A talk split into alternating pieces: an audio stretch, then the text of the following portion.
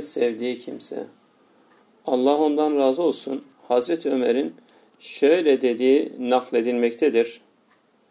En sevdiğim kimse bana kusurlarımı ve ayıplarımı haber veren kimsedir. Tabi bunu yaparken de usulüne uygun şekilde yapılması gerekir. Tenhada, baş başayken nazikçe bir şekilde bu kusurun, ayıbın söylenmesi gerekir. Değilse insanların içinde insanı rencide edecek şeyler söylemek, sonra da bak Hazreti Ömer de böyle yapmıştı demek, Hazreti Ömer'in yoluyla bağdaşmaz ve Hazreti Ömer'in bu sözüyle bize vermek istediği mesajla hiç bağdaşmaz. Meselenin bir diğer boyutu da şudur ki,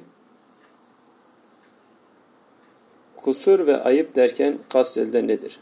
Kusur ve ayıp derken eğer biz kendi menfaatlerimize aykırı bir şey yaptığında birini kusurlu görüyorsak, eğer biz kendi zannımıza göre bir şey yanlış deyip başkaları onu yaptığında ona yanlış diyorsak, eğer ki biz insanların uydurdukları şeylere aykırı bir şey yaptığı zaman birini ayıplıyorsak, değildir. O sadece bizim anlamımızdır.